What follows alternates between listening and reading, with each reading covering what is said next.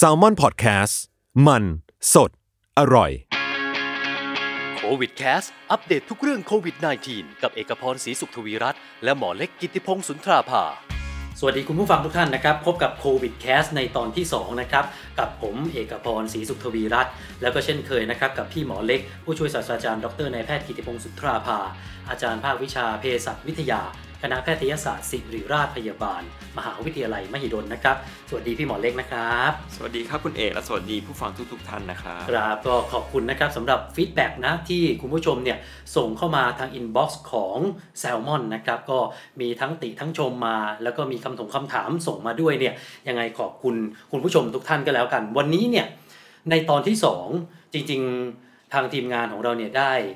วางประเด็นเอาไว้หลายเรื่องทีเดียวนะฮะแต่ด้วยความที่ ช่วงนี้เนี่ยคุณผู้ชมทราบกันดีก็คือ เป็นช่วง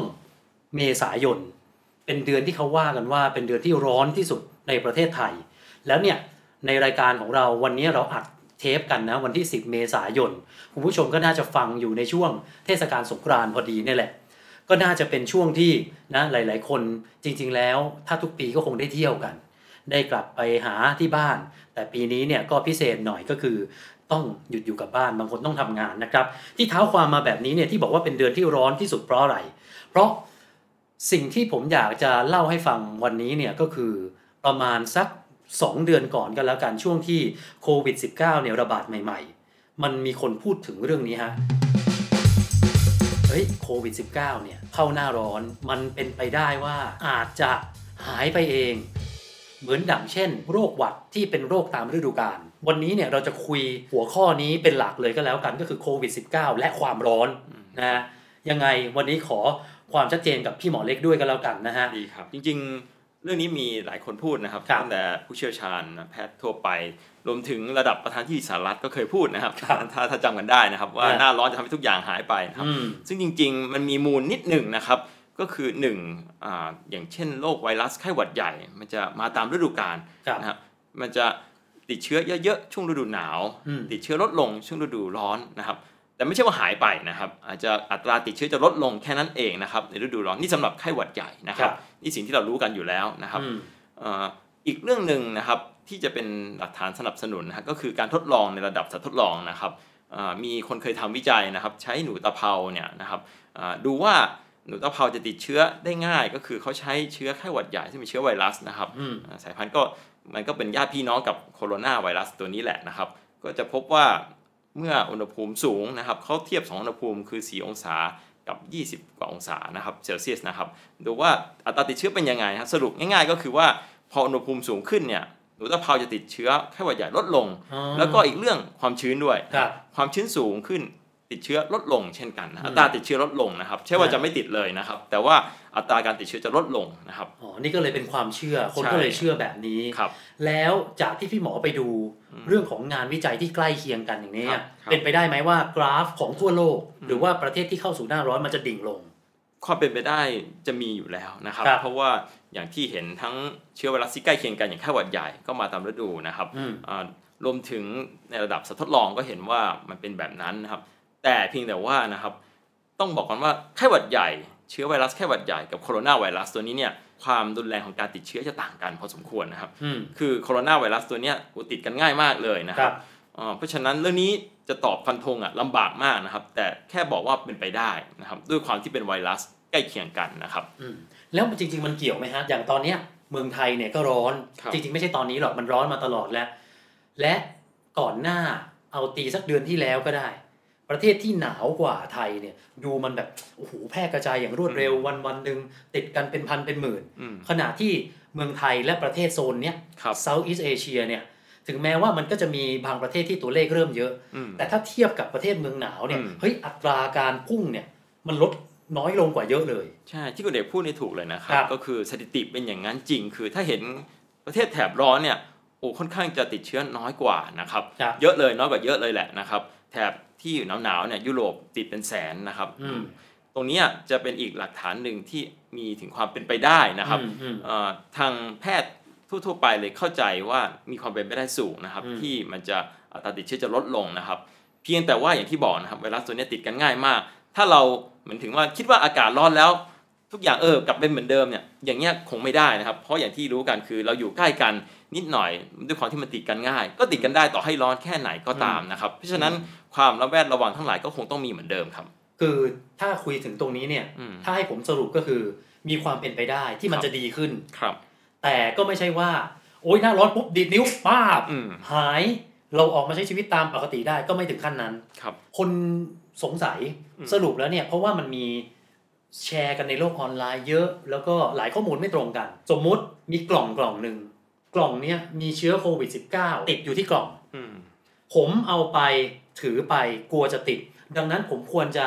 ให้มันตากแดดอืมที่อุณหภูมิเท่าไหร่มันทนได้ขนาดไหน คนน่ะกังวลเรื่องอุณหภูมิกับอืมกับโควิด เยอะครับซึ่งตามทฤษฎีอะมัน 70 องศาเซลเซียสครับซึ่งมันเป็นไปไม่ได้ฮะที่เราจะเผากล่องนั้นสมมติอืมถูกไหมฮะถ้าเราครับสั่งพัสดุมาครับถ้ามันเป็นอุณหภูมิห้องแบบเนี้ยครับ ผมควรจะทำไงกับมันฮะถ้าผมกลัวครับและอยากเซฟไว้ก่อนคือถ้าอยากจะเก็บกล่องนั้นโดยที่คือหนึ่งถ้าทิ้งได้ก็ทิ้งเอาถ้าเรากังวลนะครับ แต่ว่าถ้าอยากจะเก็บเอาไว้ แนะนำว่าถ้ายึดตามที่เขาวิจัยกันนะครับอืมก็คือกล่องกระดาษทั่วไปอะหนึ่งวันก็จะเชื้อน่าจะหมดแล้วหนึ่งฉะนั้นวันก็วางทิ้งไว้ตากแดดไว้สักวันหนึ่งอืมแล้วก็อย่าเอาไปเข้าบ้านอะนะครับ ก็ตากแดดไว้นะครับ คืออย่าไปแตะต้องมันอะหนึ่งวัน แล้ว ทิ้งไว้สักวันหนึ่งเสร็จแล้วก็โอเคละสมมุติครับสั่งมือถือใส่กล่องพัสดุมาครับอย่างเนี้ยผมมีวิธีป้องกันตัวเองนะฮะเพราะว่าผมก็ไม่อยากเอาไปตากแดดอืมอืมหนึ่งวัน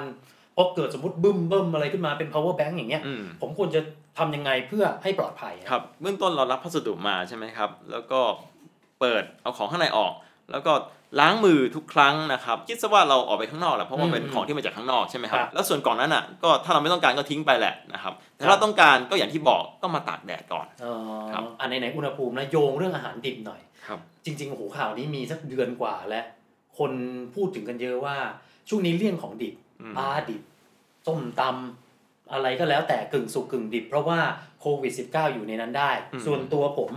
ผมกล้าพูดเลยว่าหนึ่งเดือนที่ผ่านมาผมไม่ได้กินปลาดิบเลยอืมแล้วตอนนี้อยากกินมาก เชื่อมโยงไหมฮะเรื่องนี้ คือเรื่องนี้มันพิสูจน์ชัดยากนะครับ ก็ครับเอ่อยังไม่มีรายงานชัดว่าปลาดิบหรือว่าอาหารดิบเนี่ยจะทำให้ติดโควิดเลยไหมคืออมหรือว่าคนทำเป็นหรือเปล่า แล้วคนทำทำถูกวิธีหรือเปล่าอีกมันมีหลายอย่างนะครับเอ่อแต่แน่ๆว่าถ้าอาหารปรุงสุกทุกอย่างเนี่ยมันปลอดภัยแน่นอนอยู่แล้วนะคครัรับบ ถ้าให้ชัวร์อืมก็ปรุงสุกดีกถูว่ากต้องครับ อีกวิธีการหนึ่งที่คนเขาเนี่ยเอามาใช้ในการทำความสะอาดหน้ากากอนามัยอืมโดยวิธีการนี้เนี่ยเริ่มมาจากออเดรถังเลยอืมออเดรถังเนี่ยคือรัฐมนตรีกระทรวงดิจิทัลของไต้หวันเขาเดี๋ยวผมค่อยพูดถึงประวัติเขานะผมมีประวัติเขาน่าพูดถึงมากอะขอพูดถึงออเดรถังก่อนอืมออเดรถังเนี่ยเขามีวิธีการแบบนี้เขาบอกว่าเอาหม้อหุงข้าว เนี่ยที่ไว้หุงข้าวบ้านคุณเนี่ยหม้อหุงข้าวไฟฟ้า เอาหน้ากากอนามัยใช้แล้วหย่อนเข้าไป ปิดฝาไม่ต้องใส่น้ำเปิดเครื่อง 8 นาที เสร็จปุ๊บหยิบออกมาได้เลย มันก็จะใช้ได้นี่โอ้โหคนแชร์กันเยอะมากอืมถ้าอย่างเนี้ยพี่หมอว่าไงฮะมันพอจะไหวไหมฮะอ่าเบื้องต้นต้องบอกก่อนว่ามันเป็นวิธีที่ไม่ใช่มาตรฐานนะครับครับอ่าจะแนะนำไหมถ้าโดยความเห็นของผมนะครับ มันด้วยความที่ไม่ใช่วิธีมาตรฐานนะครับ ก็ไม่อยากจะแนะนำนะครับ แต่ เดี๋ยวขอเท้าความนิดนึงก่อนว่าแมสเนี่ยจริงๆ มันมี 3 ประเภทนะครับหนึ่งแมสที่เป็น N95 อืมที่มันที่เราทราบว่าครอบแบบดีหน่อยนะครับคือส่วนใหญ่ก็ให้หมอใช่ที่ใช้ผ่าตัดหรือในโรงพยาบาลไปกลุ่เลมยพวกนั้นเรา ผมไม่ไปขอพูดถึงกลุ่มพวกนั้น แล้วผมแนะนำว่าใครที่มี N95 แล้วไม่ใช่บุคลากรทางการแพทย์แนะนำว่าถ้าเป็นไม่ได้เราอยากให้บริจาคกับบุคลากรที่จำเป็นต้องใช้นะครับ คือถ้าเกิดเป็นชาวบ้านทั่วไปเนี่ยเราไม่จำเป็นต้องใช้ N95 นะครับ ถ้าเราไปแค่ไปซื้อของอะไรทั่วไปนะครับสองก็คือแมสที่เป็นเหมือนกับ หมอผ่าตัดเขาใส่นะครับที่เป็นครับแมสกระดาษนะครับครับ นี่คือที่คุณเอกพูดถึงใช่ที่ไหมเป็นครับแบบเขียวๆฟ้าๆแล้วแต่ใช่สีนะเออครับนี่คือที่คุณออเดรถังเขาบอกว่าใช้หม้อหุงข้าวใช่ไหมครับครับนี่คืออย่างที่สองและแมสอย่างที่สามคือแมสผ้านะครับนั้นในตอนนี้ผมขอพูดถึงแมสอย่างที่สองกับสามคือแมสที่เป็นกระดาษสามก็คือแมสผ้านะครับขอพูดถึงสองตัวนี้ก่อนนะครับ คือ การทำความสะอาดนะครับ ต้องรู้ก่อนว่าไวรัสมันตายด้วยอะไรก่อนนะครับอืมอืมก็หนึ่งความร้อนใช่ไหมครับเอ่อเอาสำหรับคนทั่วไปนะครับ ผมไม่พูดถึง UV หรือสารเคมีอะไรนะครับเอาที่ชาวบ้านทั่วไปทำได้ เพราะที่เราพูดถึงกันคือสำหรับชาวบ้านนะคอืรับมอืมครับ ก็คือความร้อนหนึ่งนะครับสองก็คือสารซักฟอกพวกสบู่นะครับพวกซักฟอกทั้งหลาย ก็คือเอาไปซักใช่สองอย่างนี้นะเอ่อ พูดถึงเรื่องแมสกระดาษก่อนนะครับแมสกระดาษนี่โดนน้ำไม่ได้นะครับฉะนั้นเรื่องซักตัดทิ้งเลยนะครับอืมส่วนเรื่องความร้อนก็ต้องดูอีกว่าเอ่อความร้อนที่สำหรับฆ่าไวรัสได้ อย่างที่คุณเอกพูดนะครับ ก็เกิน 65-70 องศาขึ้นไปนะครับ องศาเซลเซียสนะครับ ตรงเนี้ยสัก 15 นาทีนะครับกก็น่าจะโอเคแล้วอืมแต่อุปกรณ์ที่ใช้เนี่ยแหละปัญหานะครับเออผมไม่เห็นด้วยกับการเอาหม้อหุงข้าวนะครับ เพราะอย่าลืมว่าส่วนประกอบอย่างสำหรับแมสกระดาษมันมีส่วนที่เป็นพลาสติกและอะไรอืม ตรงนั้นที่ไว้เคลือบกันน้ำเอ่อหลาย ๆ อย่าง ซึ่งอ่าผมไม่แน่ใจสำหรับสารเคมีที่เคลือบอะไรต่าง ๆ นะครับเออคือหม้อหุงข้าวเอาไว้กินหุงข้าวไว้กินใช่ไหมเพราะฉะนั้นผมไม่แนะนำหรอกนะครับเอ่อก็ถ้าจะให้อุปกรณ์ถ้าตู้อบเราไม่มีนะครับเอ่อจริง ๆ แล้วเนี่ยวิธีที่อ่าหลายคนรวมถึงแพทย์หลายท่านที่ผมเสิร์ชดูนะครับเอ่อที่น่าเชื่อถือเขาแนะนำคือเขาบอกว่าสำหรับเขาเนี่ยอ่าผมเองก็ยึดตามนี้แหละนะครับ ก็คือแมสกระดาษนะตัวนี้ จะมีไว้ 3 ชิ้นสำหรับ 1 คนทำไมต้อง3ครับก็คือไว้สลับวันกัน คือใช้สำหรับใส่ทั้งวันเสร็จแล้วแล้วสก็มมติวันนี้ผมใช้ชิ้นที่หนึ่งเออเอาชิ้นที่หนึ่งไปทำอะไรครัต่บอฮะชิ้นหนึ่งใช้เสร็จอ่าแล้วก็เอาไปตากแดดไว้อืมใช้เสร็จ แล้วก็วันที่2ก็ใช้ชิ้นอื่น แต่ทำไมตากแดดไม่ต้อง 3 ชิ้นเหตุผล เพราะว่าถ้ายึดตามที่ผมคุยกันตอนแรกกับคุณเอกว่าเชื้อไวรัส ที่อยู่บนกระดาษสัก24ชั่วโมงใช่ไหมครับอ่าเอาง่ายๆ ถ้าเกิน1-2ถึง2วันขึ้นไปก็คงจะหมดแล้วแหละนะครับ ถ้าตากแดดอ๋อเราไม่ต้องไปซักไปเลยหรอกก็คือไว้ตากแดดให้เกิน1วันขึ้นไป ผมต้องบอกว่าเราไม่ได้ไปเปื้อนมันนะครับ คือไม่ได้ไปเปื้อนน้ำเปื้อนคนอะไรทั้งสิ้นนะครับ ก็คือใช้เฉยๆไม่ได้ไปถูกอะไรเปื้อน ก็เสร็จแล้วก็ตากแดดนะแล้วก็ใช้ชิ้นที่2ในอีกวันหนึ่งนะครับ พอชิ้นที่สองใช้เสร็จ ก็ไปก็ไปตาตากกไว้แดดเอาชิ้นที่สามมาใช่ชิ้นที่แล้วพอหมดชิ้นที่สามปุ๊บก็ไปย้อนมาชิ้นที่หนึ่งะใหม่ชิ้นที่หนึ่งมัน48ชั่วโมงแล้วนี่ใช่ถูกต้องอ่าเออนี่คือวิธีที่น่าจะปลอดภัยนะครับสำหรับคนทั่วไปนะครับนี่ครับสำหรับคนทั่วไปต้องบอกไว้ก่อนโอ้นะครับเพราะถ้าสมมติสำหรับหมอนะอืมสมมติสมมติเกิดมีการผ่าตัดแล้วเปื้อนเลือดมาครับก็ไม่ควรจะใช้ซ้ำหรือเปล่าใช่เพราะสำหรับที่เราพูดกันคือคนทั่วไปนะสำหรับบุคลากรการแพทย์ที่ต้องทำมากกว่านั้นแหละนะครับครับอืมอืมเออแต่นี่แต่เป็มันมีวิธีหนึ่งที่ผมก็ทำเองนะก็คือ ผมใช้แมสผ้าซึ่งมันซักได้นะครับแมสผ้าผมใส่ไว้ชั้นแรกนะฮะแล้วชั้นที่สองก็คือแมสกระดาษนะครับฉะนั้นปกติผมจะใส่สองชั้นเนี่ยแหละ เพราะว่าบางทีเราพูดแล้วมีน้ำลงน้ำลายบางทีมันก็จะเหม็นใช่ไหมครับ อย่างน้อยก็กันด้วยผ้าส่วนหนึ่ง ส่วนแมสกระดาษแล้วก็ใช้คือกันสองชั้นเลยอืมอืมซึ่งแมสผ้านะทางกระทรวงสาธารณสุขเขาก็ออกมาแนะนำแล้วว่า ถ้าให้ดีต้องเป็นผ้ามัสลินครับ ผ้ามัสลินจะช่วยกรองแล้วก็ทั้งกัน เรื่องเกี่ยวกับความชื้นหรือว่าละอองที่เป็นละอองฝอยได้ด้วยครับเพราะผ้าบางชนิดคุณผู้ชม มันสมมุตินะ มีการจามแล้วมันมีละอองน้ำเนี่ย มันซึมเข้าเลยอืมแล้วมันเข้าจมูกเราเลยนะครับดังนั้นต้องเลือกชนิดผ้าที่ดี ๆ ด้วยอืมตรงนี้ขอเอ่อเสริมนิดนึงคือครับสำหรับท่านที่ไม่มีแมสเอ่อกระดาษที่เป็นแมสสำหรับผ่าตัดตัวนั้ครันบนะนะครับ ก็ใช้แมสผ้าได้นะครัครับบก็คือแม้จะป้องกันอ่าประสิทธิภาพอาจจะ คือบอกว่าใกล้เคียงกันแล้วกันบอกนี้ดีกว่าประสิทธิภาพจะใกล้เคียงกันอ่าเพราะฉะนั้นเราใช้แมสผ้าที่ได้มาตรฐานนะครับอืมตัวเนี้ยมันซักได้อยู่แล้วเอาไปซักตากแดดจบเลยนะครับอืมตัวนี้ใช้ซ้ำซ้ำไปซ้ำมาได้โอ้โหนี่นะอะเอาเป็นเกร็ดความรู้มาครับฝากกันนะครับ เพราะเห็นมีบางคนเนี่ยเอาแมสไปเรียนแบบคุณออเดย์ถังปรากฏแมสไหมแมสเยินเลยฮะครับเมื่อกี้ผมติดไว้เรื่องของคุณออเดย์ถังเนี่ยผมขอเติมสักนิดหนึ่งก็แล้วกัน ประวัติของคุณออเดย์ถังเนี่ยเป็นรัฐมนตรี ที่อายุน้อยที่สุดในประวัติศาสตร์ของไต้หวัน 38 เป็นรัฐมนตรีแล้ว เก่งนะครับนะแล้วคือออเดย์ถังเนี่ยต้องบอกก่อนว่าเขาเป็นคนที่ฉลาดมาก ตอนอายุประมาณสักสิบสี่สิบห้าเคยวัด IQ ได้ร้อยแปดสิบตอนสิบสี่นะฮะ แล้วก็เคยเป็นแฮกเกอร์ แล้วถึงขั้นคือเขาเป็นคนฉลาดสายคอมพิวเตอร์อะเคยออกแบบโปรแกรมทำ Search Engine เหมือนคล้ายๆ Google แต่เป็นภาษาจีนกลาง เป็นแมนดารินได้สำเร็จ แล้วก็ไปทำงาน Silicon Valley ย่านเกี่ยวกับเทคโนโลยีต่างๆ นานา เป็นแฮกเกอร์ สุดท้ายเนี่ยหันเหมาช่วยงานรัฐบาล จนสุดท้ายเนี่ยได้เป็นรัฐมนตรีอืมโอ้โหแล้วที่สำคัญเป็นผู้หญิงข้ามเพศพูดง่ายๆคือเป็นผู้ชายฮะเป็นผู้ชายเสร็จแล้วผ่าตัดแปลงเพศอ๋อตอนนี้ก็ต้องเรียกเธอเป็นผู้หญิงแล้วแหละอะหมดหมดเรื่องของอุณหภูมิแล้ว มีสิ่งที่อยากจะพูดถึง เพราะว่าช่วงสัปดาห์ที่ผ่านมาเนี่ยมีการรณรงค์กันเยอะครับ ว่าใครเคยติดเชื้อโควิด รักษาหายอืมออกจากโรงพยาบาลมาแล้ว 14 วัน ให้ช่วยกันกรุณาไปบริจาคพลาสมาพลาสมานั้นจะสามารถเอาไปช่วยรักษาคนที่เป็นโควิดอยู่ณปัจจุบันนี้ได้อืมเรื่องราวนี้เนี่ยมีสองสามคำถามมาถามหนึ่งคือจริงไหมอืมที่ช่วยรักษาโควิดครับสองคือ แล้วจริงเนี่ยแล้วมันระบบการรักษายังไงอย่างแรกเนี่ยอืมจริงไหมฮะคือต้องเท้าความนิดหนึ่งเพื่อให้เข้าใจกันครับนะครับก็คือป กติแล้วเนี่ยร่างกายเรามีเม็ดเลือดขาวใช่ไหมจะต่อต้านเชื้อโรครวมถึงเชื้อไวรัสตัวนี้ครับนะมันจะมีกลไกการต่อสู้นะครับหลายอย่างนะครับหนึ่งในนั้นคือมันจะปล่อยเอาสารที่เรียกว่าแอนติบอดีเพื่อจับกับเชื้อแล้วก็ทำลายเชื้อนะครับตัวเนี้ยสารแอนติบอดีที่เม็ดเลือดขาวสร้างมันจะอยู่ในน้ำเลือด น้ำเลือดภาษาอังกฤษเรียกพลาสมานะครับอืมเพราะฉะนั้นหลักการคือเอาน้ำเลือดตัวเนี้ยนะครับเพื่อจะเอาแอนติบอดีที่เม็ดเลือดขาวสร้างครับนะครับ แล้วมาฉีดให้คนไข้อืมแล้วก็หวังว่าจะช่วยจับเชื้อแล้วก็กำจัดเชื้อนี่คือเหตุผลนะครับครับ ถามว่าเป็นไปได้ไหมตอบว่าเป็นไปได้นะครับ ในทางทฤษฎีนะครับอืมเออถ้าคุณเอกอ่าเคยได้ยินพวกซีรั่มแก้พิษงูครับเคยได้ยินใช่ไหมครับครับตัวนั้นก็หลักการเดียวกันนะครับอืมเพียงแต่ตัวนี้มันจะเป็นสารพิษพิษงูที่อยู่ในกระแสเลือดเม็ดเลือดขาวก็จะสร้างแอนติบอดีมาจับอีกอันหนึ่งที่เราใช้บ่อยๆ ก็คือสำหรับฉีดคนที่ถูก สุนัขกัดนะคครัรับบอ่าอาจจะเรากลัวว่าเป็นหมาบ้าหรือเปล่านะครับแพทย์ก็จะฉีดตัวซีรั่มนี้ให้ด้วยนะครับอืมซีรั่มสำหรับแก้อ่าป้องกันโรคพิษสุนัขบ้าก็หลักการเดียวกันนะครับ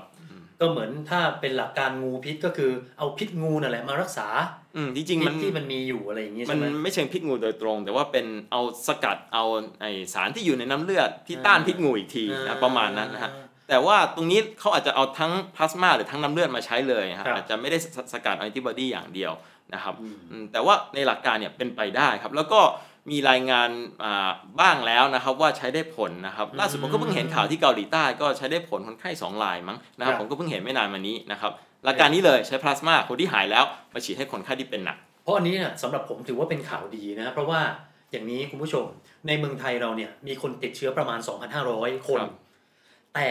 มีคนหายแล้ว1,000คนนะฮะอืมคือตัวเลขที่เราได้ยินกัน2,000กว่า2,000กว่า มันหายแล้วประมาณเกือบครึ่งครับ และสาธารณสุขเนี่ยออกมาบอกแล้วว่า มีคนบริจาคพลาสมาที่หายพันคนเนี่ยโดยประมาณเนี่ยคนเดียวนะฮะอืมคือคุณลุงแท็กซี่รายแรก ๆ ดังนั้นเนี่ยเขาก็เลยวิงวอน คนที่ติดเชื้อแล้วหายแล้ว แต่ต้องออกจากโรงพยาบาล 14 วันครับ เพื่อให้เหมือนกับมันนิ่งอะใช่ไหมฮะว่าโควิดมันไม่อยู่ครับจริง ๆแล้ว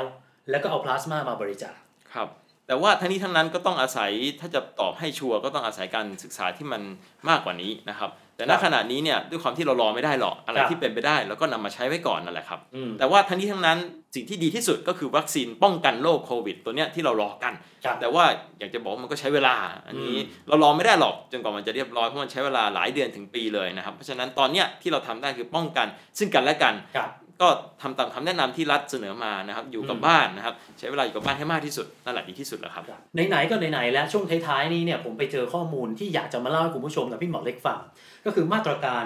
social distancing ของต่างประเทศเนี่ยแหละมีมาตรการแปลกๆ ที่ผมเนี่ยเอออยากจะเอามาเล่าให้คุณผู้ชมได้ฟังกัน เป็นพาไปที่ประเทศแรกก่อน ที่เปรูฮะเปรูเขามีมาตรการแปลกดีครับเขาเนี่ยจะกันคนให้ออกจากบ้านไม่พร้อมกัน อย่างนี้เลยฮะ เพศชายออกได้จันทร์พุธศุกร์เพศหญิงออกอังคารพฤหัสเสาร์อืมวันอาทิตย์ห้ามออกทุกคน เจ๋งไหมฮะเป็นไงเปรู ส่วนอีกประเทศเนี่ย ก็คือที่ปานามา ปานามาคล้ายๆกัน ผู้หญิงออกจันทร์พุธศุกร์ผู้ชายออกอังคารพฤหัสเสาร์อาทิตย์ทุกคนอยู่บ้านอืมและออกเนี่ยทีนึงได้แค่สองชั่วโมงเอ๊ะส แล้มวมุติเขาจะทราบได้ไงครับสองชั่วโมง ผมผมอันนี้ผมไม่แน่ใจนะ แต่เขาก็คงแบบมีมาตรการของเขาอะแล้วก็มีอีกมีที่โคลัมเบียฮะเขาจะดูเลขท้ายบัตรประจำตัวประชาชน อย่างเช่น ชาวเมืองชาวเมืองหนึ่งเนี่ย เลขบัตรประจำตัวประชาชนลงท้ายด้วย 074 จะออกจากบ้านวันจันทร์แล้วก็สลับสลับกันไป เพื่อความเสมอภาคอืมเหมือนคล้ายๆกับดูเลขท้ายอะ วันนี้คุณมีสิทธิ์สมมุติเขาจะสุ่มตรวจ เลขท้ายคุณตรงกับวันที่คุณอนุญาตหรือเปล่าเพื่อรักษาระยะห่างทางสังคมอืมอืมเออนี่ก็เป็นอีกหนึ่งมาตรการที่ดีครับผมจะทวีความสุดโต่งขึ้นก็แล้วกันอืมอืมประเทศมาเลเซีย เป็นมาตรการที่ผมว่าขำดี เป็นมาตรการที่กระทรวงพัฒนาสตรีและครอบครัว นี่ไม่ใช่เรื่องโจ๊กนะฮะนี่เรื่องจริงอืมเขาโพสต์การ์ตูนในโลกออนไลน์ แนะนำว่าช่วงเนี้ยคุณไม่ได้ไปทำงาน คุณอยู่บ้านกันผัวเมียสามีภรรยา แนะนำผู้หญิงแต่งตัวสวยๆแต่งหน้าทาปาก และกรุณาหยุดบ่นสามีหยุดพูดประชดประชันห้ามขึ้นเสียงนี่ฉะนั้นเนี่ย ครอบครัวคุณจะอยู่อย่างไม่ปกติสุขอืมพอออกปุ๊บโดนด่ายับอืมเพราะว่ากดขี่ทางเพศทำไมอะทำไมผู้หญิงจะต้องแต่งตัว ให้มันสวยแล้วผู้ชายแต่งให้มันหล่อให้ผู้หญิงดูไม่ได้เหรอเออ นี่ก็เป็นอีกมาตรการที่เห็นแล้วก็สุดๆดีอืมอีกหนึ่งมาตรการ อันนี้เนี่ย ผมขอบอกเลยว่า เป็นมาตรการที่ผมให้คำว่าสุดโต่งเลยก็แล้วกัน ก่อนหน้านี้เนี่ยประเทศที่ผมว่าค่อนข้างสุดโต่งนะคือสหรัฐในช่วงแรกอืมที่บอกว่าโอ้ยทำตัวตามปกติ สุดท้ายก็ต้องกลับลำอยู่ดีถูกไหมฮะครับแต่ว่าประเทศนี้ฮะเบลารุส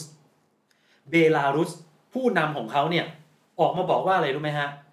เราเนี่ยกำลังจะถูกไอ้โควิด เชื้อบ้านี่ครอบงำแล้ว สิ่งที่เราต้องทำเราเนี่ย ควรจะต้องไปใช้ชีวิตให้เป็นไปอย่างปกติสุดคุณแค่ดื่มวอดก้าวันละห้าสิบมิล เข้าซาวน่า ไปดูบอล เนี่ยแค่เนี้ยคุณก็สามารถชนะโควิดได้แล้ว อืมเออประเด็นนี้ผมขอพูดนิดนึงนะมีคน ทำใน YouTube เยอะแนะนำผิดๆนะนี่บอกผิดๆเลยนะฮะครับการดื่มเหล้าไม่ช่วยนะครับ ไม่ช่วยแน่นอนนะคอ้ารัวบก็โควิดมันอยู่ในคอไม่ใช่เหรอฮะไม่อ่าต้องชี้แจงนิดนึงว่าเชื้อไวรัสเนี่ยจริงๆมันอยู่ในเซลล์ก็คืออยู่ในเนื้ออ๋อเนื้อเยื่อ มันไม่ได้อยู่มันไม่ได้เกาะที่ผิวนะครับอีกอย่างที่สำคัญนะครับก็คืออัตราของแอลกอฮอล์มันก็ไม่สูงนะครับครับที่ค่าได้ที่เราทราบกันที่70%นะขึ้นไปนะครับฉะนั้นไม่เลิกเลิกคิดได้เลยการใช้เหล้าเนี่ยเออแล้วก็เรื่องของการใช้ซาวน่า ผมเคยเห็นคลิปหนึ่งที่ฝรั่งเขาทำซึ่งน่าจริงๆน่ากลัวมากเขาพ่นอะไรสักอย่างแล้วแล้วเขาจุดไฟเผาเหมือนกับสูตรเพื่อเขาต้องการให้ไฟมาเผาไอตัวไวไวรัสในทางเดินหายใจซึ่งมันอันตรายแล้วตายได้นะครับอ่าไอเนี้ยก็ไม่ใช่อีกก็อย่างที่บอกไวรัสมันอยู่ในเนื้อเยื่ออยู่ในเซลล์นะครับเพราะฉะนั้นมันไม่ได้เกาะที่ผิวนะครับเออมันไม่ไม่ช่วยอะไรเลยเออซาวน่าเนี่ย ผมว่านะเต็มที่เราได้ก็สี่สิบองศามั้งอืมห้าสิบอะครับ มัน คือขนาดนั้นอะยังไงไวรัสมันก็ไม่ตายอยู่แล้วไม่ตายสองคือมันอยู่ในเซลล์เราด้วยซ้ครับำที่เบเบลารุสลีกฟุตบอลรู้สึกจะเหลืออยู่ประเทศเดียว ที่ยังแข่งอยู่นะแข่งและแข่งไม่พอเปิดดูตามปกติด้วยอืมจนตอนนี้นักบอลเบลารุสเนี่ย ออกมาประท้วงแล้วว่ากรุณาหยุดลีกเถอะอืมนักบอลไม่อยากไม่อยากเตะแล้ว เนี่ยคุณดูโอ้โหมาตรการนะของแต่ละประเทศเนี่ย ไม่น่าเชื่อนะฮะว่ามันสุดโต่งอะแต่ตอนนี้รู้สึกว่าส่วนเมืองหลวงของเบลารุสอะ ผู้ว่าเมืองหลวง สั่งปิดเมืองไม่เชื่อนายกตอนนี้ตีกันเองแล้วเบลารุสอะก็เป็นข่าวคำขำเอามาฝากกัน เราอะมักจะคิดว่าไอ้พวกข่าวเฟกนิวส์เนี่ยมักจะมาจากประเทศเซาท์อีสเอเชียเราต้องยอมรับนะ แต่ว่าข่าวนี้เนี่ย ผมเพิ่งเห็นเมื่อสองวันก่อน ไม่น่าเชื่อฮะ ที่อังกฤษมีการลอบเผาเสาสัญญาณ 5G เผากันหลายเสาเป็นสิบเสานะฮะเพราะอะไรรู้ไหมเพราะมันมีข่าวลือว่า ไอ้เสานี้เนี่ยเป็นตัวแพร่ระบาดเชื้อไวรัสโคโรนาคนอังกฤษไปแห่เผาเสา 5G ไอ้คนอังกฤษเนี่ยะคนอังกฤษฮะอืมเนี่ยไม่น่าเชื่อเนาะอืมเพราะว่าไอ้อย่างที่หมออืมเป็นไปได้ไหมอะคือคือมันไม่ไม่ไวใช่รัสแน่นอนกับเสาสัญญาณ 5G อะมันไม่ไม่เกี่ยวข้องแน่นอนนะคือสิ่งที่เอามาเล่าให้ฟังเนี่ยก็คืออยากจะบอกคุณผู้ชมนะว่า fake news ไปหมดอืม fake news มันไปทุกที่ หรือแม้กระทั่งเฮ้ยข่าวจากอังกฤษเลยนะ มันก็ไม่ได้หมายความว่าเฮ้ยข่าวจากอังกฤษมันจะน่าเชื่อถือเสมอไปถูกไหมล่ะอืมนี่นะก็เอามาฝากคุณผู้ชมก็แล้วกันว่า เรื่องเหล่านี้มันเกิดที่ไหนก็ได้นะก็หวังว่าคุณผู้ชมจะมีสติก็แล้วกันกับช่วงเวลาแบบนี้ แล้วตอนนี้นะผมขออัปเดตอีกสักนิดหนึ่งก็แล้วกันก็คือประเทศที่เขารายงานว่าเขายังไม่มีติดโควิดเลย ชื่อก็จะแปลกๆนิดนึงนะ ผมอาจจะไม่ได้อ่านหมดนะ แต่ว่าเอามายกตัวอย่างก็แล้วกัน อย่างใกล้ๆเราเนี่ยก็จะมีปะเลา ที่ชอบไปดำน้ำกันอืมฟิลิปปินส์ใช่ไหมฮะแต่อืมเป็นเป็นประเทศที่อยู่ใกล้ๆฟิลิปปินส์อินโดโซนนั้นอืมแต่เป็นปะเลาหมู่เกาะโซโลมอนอืมทะเลสวยครับตรงเออนั้นวานูอาตูตองกาซามัว นูอูรูตูวาลู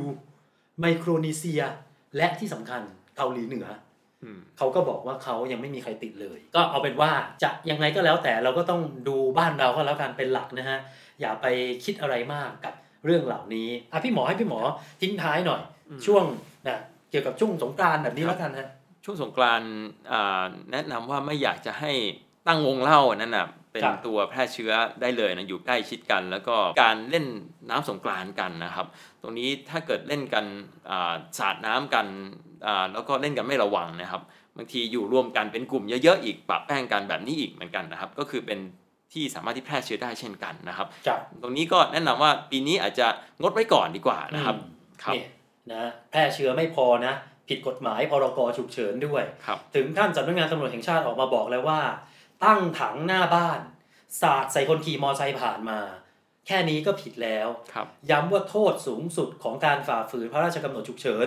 ติดคุก 2 ปีปรับ 40,000 บาทอืมโทษสูงสุดครับดังนั้นเนี่ยไม่กลัวไวรัสก็จงกลัวคุก หรือครับกลัวโทษปรับก็ได้นะเพื่อตัวเราเองเพื่อประเทศชาติ ช่วงนี้ห่างกันไว้เพื่อที่อนาคตเนี่ยเราจะได้ใกล้กันแบบที่เคยเป็นอะต้องอย่างนี้ก็แล้วกัน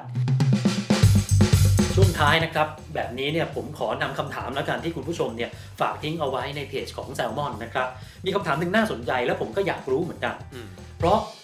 ข่าวเนี่ยเริ่มมีมาบอกแล้วว่าสำหรับคนที่ติดเชื้อโควิดนะเขาบอกว่าอาการเขาเนี่ยเริ่มที่จะไม่ได้กลิ่น ครับ บางคนถึงขั้นอย่างนี้เลยนะ เปลี่ยนผ้าอ้อมลูกเอือไม่ได้กลิ่นเอือลูกอืมหรือบางคนกินข้าว กินบางคนใช้คำนี้เลยกินต้มยำเผ็ดมาก เปรี้ยวมาก ไม่ได้รสครับติดเชื้อโควิด เชื่อมโยงอะไรกับการดมกลิ่นกับรสสัมผัสไหมฮะ อืม ประเด็นนี้น่าสนใจนะครับเอ่อแต่เบื้องต้นเท้าความนิดนึงก่อนว่าอาการหลักของโควิดยังคงเป็นไข้นะครับ กับไอแห้งไอแห้งๆนะครับ ใช่ นี่คืออาการหลักนะครับที่เขาบันทึกกันไว้นะครับ แต่ว่าจะมีอาการอื่นๆนะครับ ที่อาจจะแปลกนิดหนึ่งมีหนึ่งในนั้นก็คือเรื่องการดมกลิ่นลดลงนะครับ ตรงนี้จะมีคนไข้หลายรายมากนะครับ ที่พบว่ามีดมกลิ่นลดลง คือบางคนแทบไม่ได้กลิ่นเลยนะครับอืมอืมตรงนี้ต้องบอกก่อนว่ามันมีโรคทางเดินหายใจส่วนต้นที่ติดเชื้อทางเดินหายใจส่วนต้นหลายโรคมากที่ทำให้เป็นแบบนี้นะครับ มันไม่ใช่แค่โควิดอย่างเดียวนะครับอ๋อเอ่อแต่ว่ามันไม่คือ ถามว่ากลไกมันคืออะไรนะนะครับ ก็คือหนึ่งที่เป็นไปได้นะครับ ก็คือ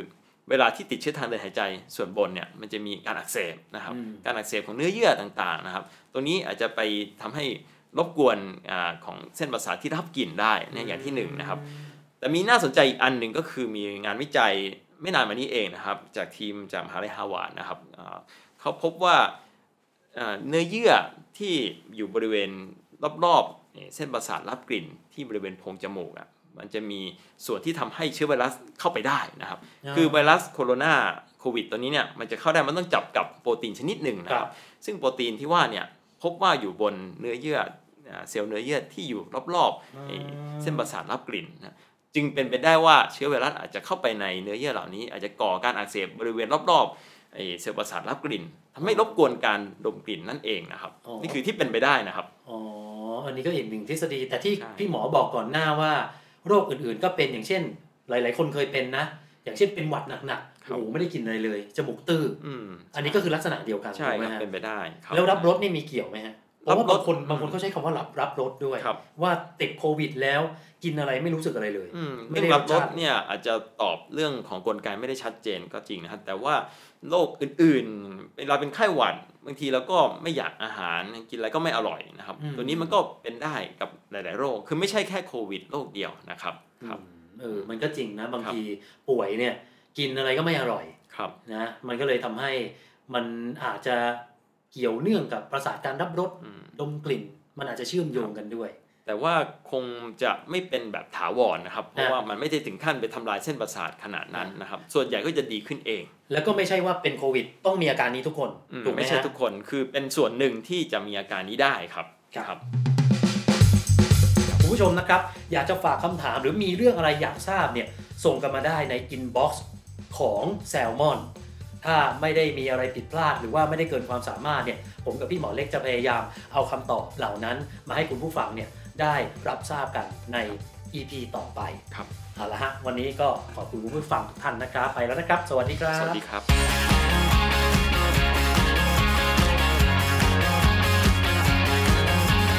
โควิดแคส